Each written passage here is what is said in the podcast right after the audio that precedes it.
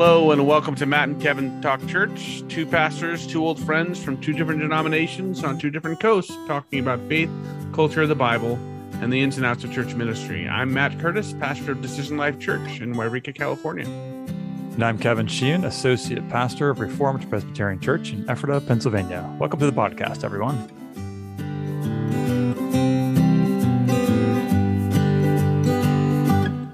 Hey, do you remember our last podcast when I had a total senior moment and like spaced out the last 5 minutes? I do remember that. I think I'm in better form today. I'm hoping so. Knock on wood substitute. Right. Here's hoping. Yeah, we'll see. Whether or not I'm in good form. Yeah, we'll find out. You never know. Am I ever in good form? Let's face it. Probably not. It's all relative, right? So Anyway, we're back for another exciting episode of Matt and Kevin Talk Church. Recording today is May 9th. 2022. It's a beautiful day here in Ephrata, Pennsylvania, Matt.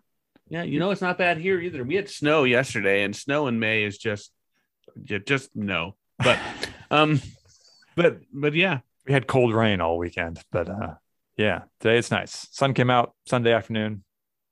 It's pretty today. It's warming up. Might actually be springtime here soon. Awesome. It's exciting. So, Matt, you made a grievous discovery recently when you went to tag me on something. I did. I went to go tag you in something on what was actually promoting an episode of this podcast. Like, that's pretty much what I use Facebook for anymore is to promote this podcast and to, get updates on some people, some friends. But I'm not really on it very much. But I went to tag you and I couldn't tag you. And so what happened is you delete me as a friend on Facebook, Kevin. I did. I've been meaning to tell you. So I thought this was the best way is just sort of do it in a live podcast. So I just need some space. Yeah, what can I say? No, just kidding. Not true at all. But I did deactivate my Facebook account. Well, I'd like to congratulate you on your wisdom. Yeah, well, I did not delete it. It's just deactivated, which I think means I can bring it back to life whenever, I suppose. But yeah, did away with that. Several reasons. You can probably imagine some of them.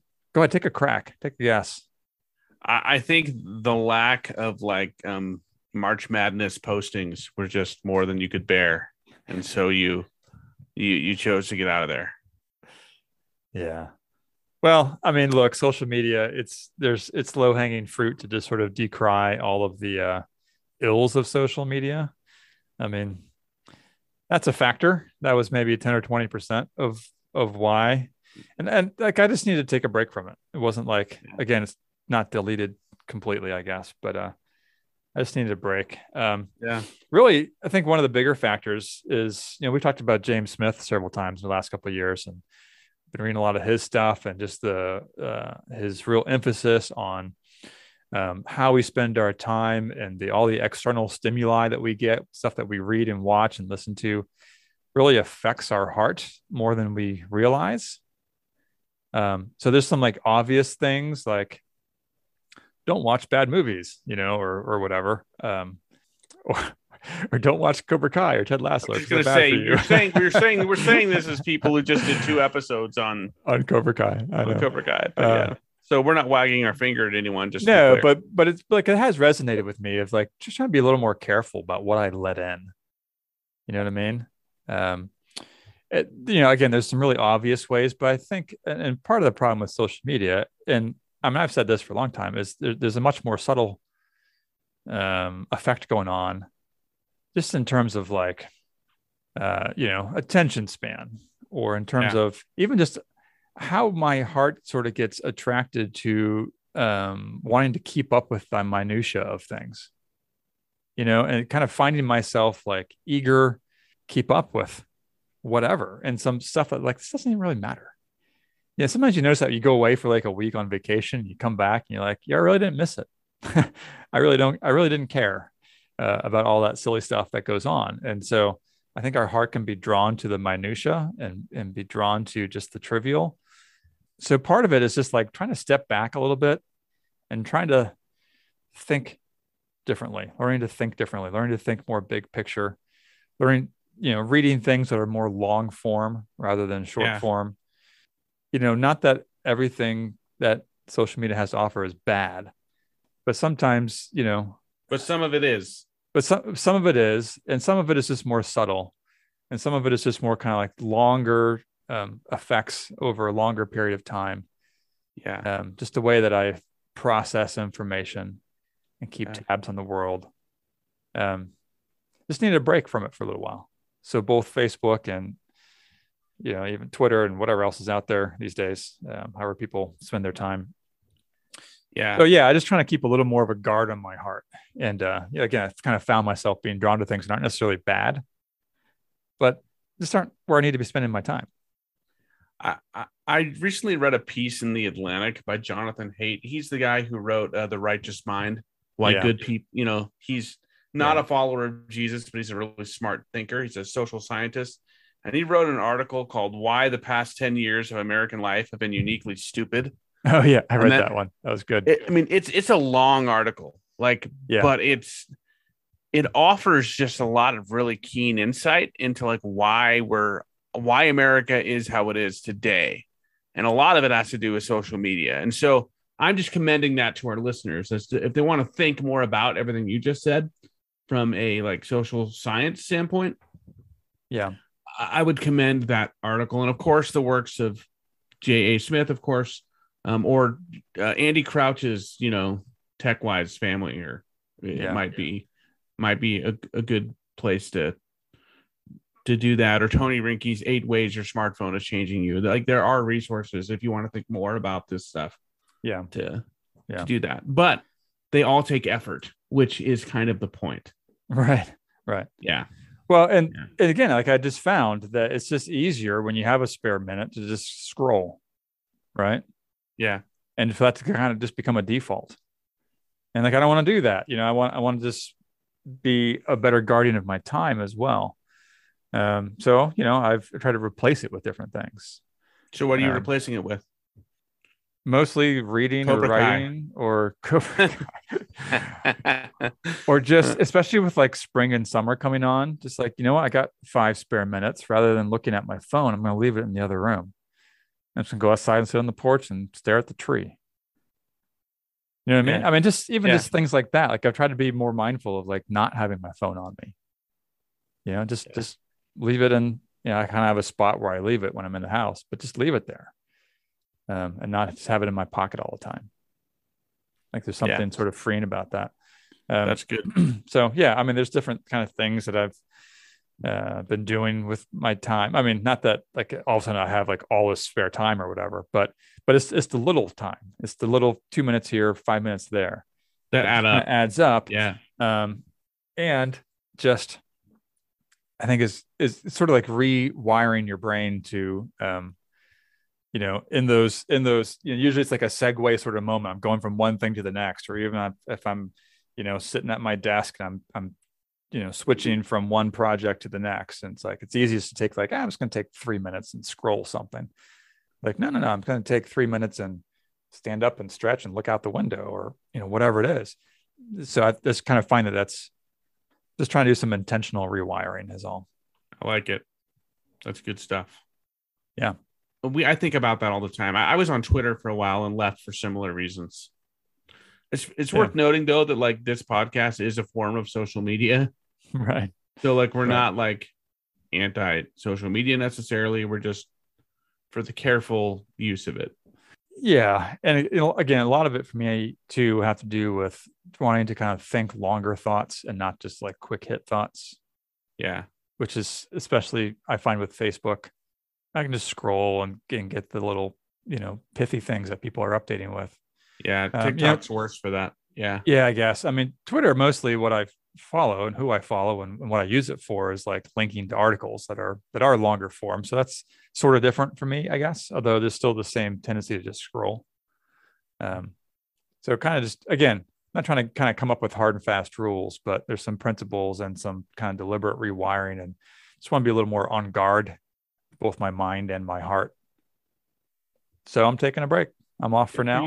We'll see what happens. Check back in a month and see what's going on. Nice. Well, good for you. But no, I did not defriend you, Matt. So just stop it with that. I didn't really think that. Okay, good. All right. Well, let's take a 30-second break. Our listeners need to hear an ad from Anchor, and we need to have a come together moment. So instead of scrolling, look at a tree or something, listener. Yes, go look out the window for 30 seconds. Yeah. Especially if you're driving, like look out the windshield, preferably. Yeah, absolutely. Yeah. We'll be back in 30. Hey, we're back. It's Matt and Kevin. We're still talking church. Today, first half of the show, we were talking social media a little bit. And this is really kind of a weird podcast because it's kind of two small podcasts crammed into one. Yeah. Because we didn't have a whole lot to say about either one. We're having a 2-for-1 sale today. We wanted you to get your money's worth and at least not have a 10-minute episode. So yeah, I mean, the podcast is free, but especially since we just did like 20 minutes on Cobra Kai. Yeah. Which is a whole separate podcast. We didn't cram it into this one. Yeah. Yeah. But anyway, I mean, the sort of the big news, I guess, of late, the last week or so has been the leak that came out of the Supreme Court. I don't know how these things work, how things get leaked. The leak that came out where they're trying to, it looks as though Roe versus Wade might be overturned. That's the whole point of leaking it was like to put pressure on the judges. And the reason they're held in secret is so this sort of thing doesn't happen. It's not unprecedented. It's happened. Did it happen with the Dred Scott decision, for example? But like yeah, for sure. But it's looking that way. Yeah. So yeah, the big news isn't the leak. The big news is that they're likely going to overturn Roe versus Wade, which has been on the books for our entire lifetime. If the Lord's willing and the creek don't rise, yes, that's what will happen. Right. Thoughts, feelings, emotions, responses, replies. So, I mean, of course, I've been praying for Roe versus Wade to be overturned for years. I actually didn't expect that it would happen in my lifetime. So, I'm happy that that's happening because I think, of course, abortion is the arguably the greatest social evil of our time. I mean, that we celebrate in this country, dismembering babies is just kind of gross. And I think it's, again, we don't need to this isn't a podcast about saying abortion is evil. Cause I think most of our audience is on board with that idea, right? Like we don't need to make a big deal of that, but I think it's a good thing for our country that at least on a national level, we're not going to be sanctioning it. So it's going to go back to the states, individual states doing that. And so I'm excited about that, but I'd also have a little bit of trepidation because of course we're a very divided nation right now. And I think this will serve to further divide us. And I think for Christians, how we respond to this and the way that we even express our pleasure or joy even about this being overturned can either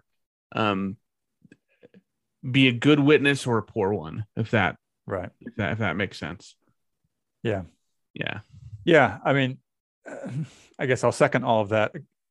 Kind of had mixed emotions. If you had told me however many years ago that, hey, Roe versus Wade will be overturned in your lifetime, I would have thought, oh, that's great. And when that happens, it'll be like this, obviously a big celebration and whatever. That'll be a great thing. I was sort of surprised. It is a great thing. Yeah. I guess I kind of felt like it came out of nowhere, but maybe because I don't really follow these things all that closely. And the leak is sort of like a weird way of it coming out, I guess. So sort of some mixed emotions. Obviously glad about the ruling for all the reasons you stated. It's going to go to the states. And so it'll still be legal in places and illegal in others. In most places. I mean, yeah. So that's how that works. But yeah, in general, that's a good thing. It's, but yeah, the mix of emotions comes with a trepidation with this being more of a victory lap because we scored a political point. I mean, it's just, again, for our entire lifetime, this has been on the books and I remember, I guess my memory of it kind of starts in the early mid-90s, I guess, maybe late 80s, I guess. And it's always, for the most part, been in the political arena. Like it's always been about getting the laws or the judges or the whatever. That's where most of the energy or most of the press has sort of been. And the problem with it becoming just like a political thing is, while, politics is how things sort of get done on a societal level. So that's fine. I don't have a problem with that. That's just the way things work. But my trepidation comes with, it'll just be like, score a political victory for the conservatives, and less about we've preserved life, or we've preserved the, image bearers of God who aren't going to be extinguished before their time.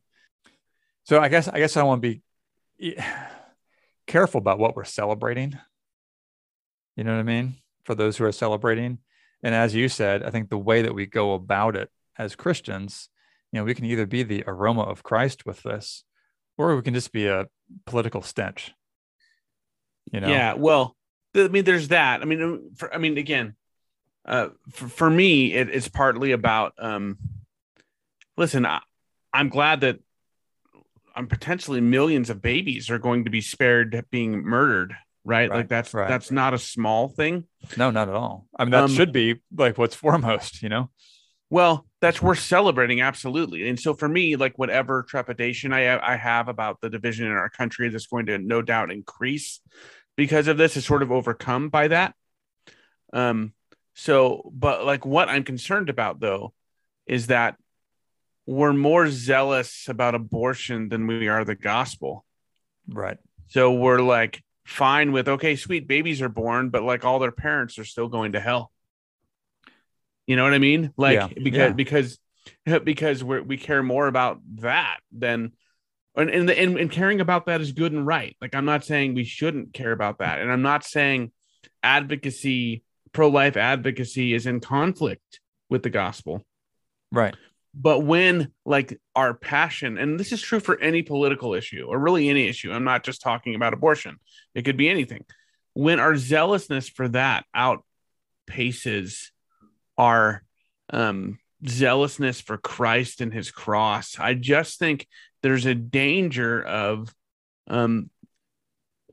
both things, like the goodness of whatever issue it is becoming an idol in your heart, and it being a barrier to people in your life or the society at large taking Christ and his exclusive claims to lordship seriously. Yeah. And so I just worry about that. I was teaching in Acts this last week for our church, and it was at that scene it was in chapter 5 where the 12 get thrown into prison, and then an angel comes and lets them out and says, "Hey, go back and keep preaching." Right. And then it's kind of a comical scene, right? Because they're thrown in they're thrown into jail by the Sadducees, who don't believe in angels, and then are rescued by an angel, right, and sent back to where they were. Meanwhile, the Sanhedrin is like, "Hey, what are we going to do about these guys? Let's go bring them from the prison." Well, they're not there. Well, where are they? Well, they're where you left them teaching. Yeah. And they get brought in. And here's why I'm bringing this up. This might seem like really far flung and has nothing to do with anything, but they're brought before a political body. This is a political body that's brought before them that has the power to have them flogged and executed and all the rest of it, right? Mm-hmm. And they're charged with two things. They're charged with disobeying their earlier edict to not preach in the name of Jesus. And they say, well, we can't help but listen to God. And they're charged with bringing the blood of Jesus on their heads. And they unapologetically stand their ground. But you know what struck me most about the whole passage? They're not trying to stick it to anybody. They're trying to win them. Yeah. They're saying, no, repentance and forgiveness of sins is available to you. Yeah. These are people who in a couple of minutes are going to have all 12 of them beaten, severely beaten. Yeah. And they're not like sticking up for their rights. They're not ticked off they've been thrown in jail or that their free speech rights have been trampled on or anything like that. Yeah. They're concerned for their soul. And that's what really came across to me, that they're trying to win them. That they're trying to win them for the Lord.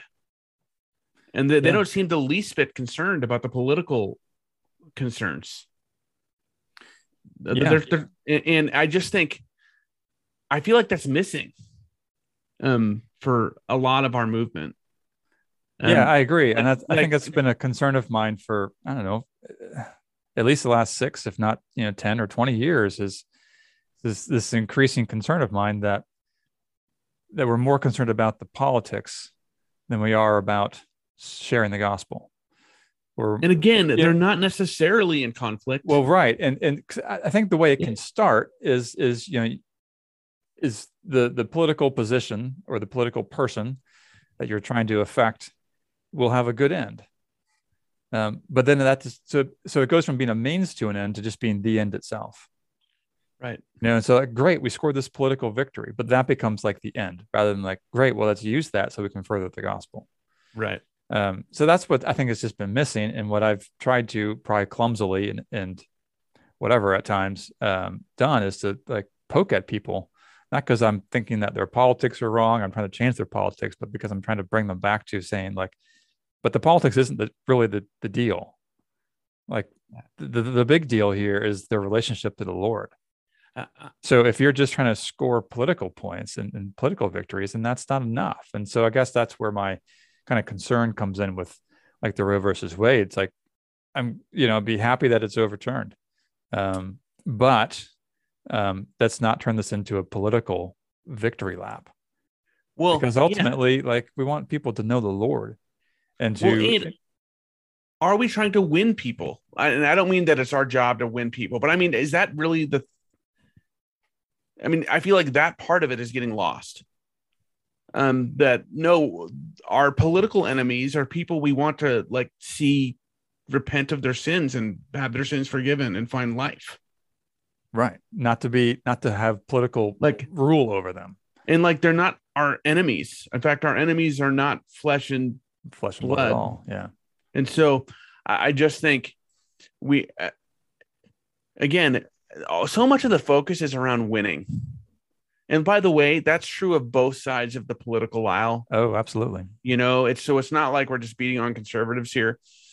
And I just think when that's the focus, when it's about when you're trying to figure out who's winning and who's losing, that's a dangerous game to play. Yeah. Well, and so here's the other part of the passage from Acts this week that struck me, right? So they get flogged, and then they rejoice because they count themselves worthy to suffer dishonor. Yeah. For the name. And I don't know about you, but it just seems like suffering dishonor is the last thing anyone in our camp wants to do. Yeah. Because they're afraid it will hurt their cause when actually it might enhance it. Yeah. Anyway, maybe that's a whole other topic. I'm just saying, yeah, when we're all about winning, that's about honor seeking. Yeah. And I just think that's the wrong way around. Yeah. Yeah. So the other part that, kind of cautiously hopeful, I guess, with this whole thing. The other part of the caution, there's one part that we've just talked about. The other part is, presumably a biblical pro-life position is for the flourishing of life, the flourishing of human life, for all image bearers to flourish. That's shalom, in the Hebrew, is that they have prosperous, flourishing lives. That doesn't end. And this has been said, it's not like I'm coming up with this. This has been said and been said with more frequency in the last 5 years. But that doesn't end at birth, right? It's womb to tomb. It's not just, again, so my fear is that, okay, great. Roe versus Wade's overturned. Babies won't be aborted. Okay, but now what? Are we prepared that now we have however many millions more babies in our country, many of them in low-income situations? Are we prepared then for the generosity and the charity and the hard work that's going to be required to really fulfill the shalom for all of the image bearers? You know what I mean? Like, there's just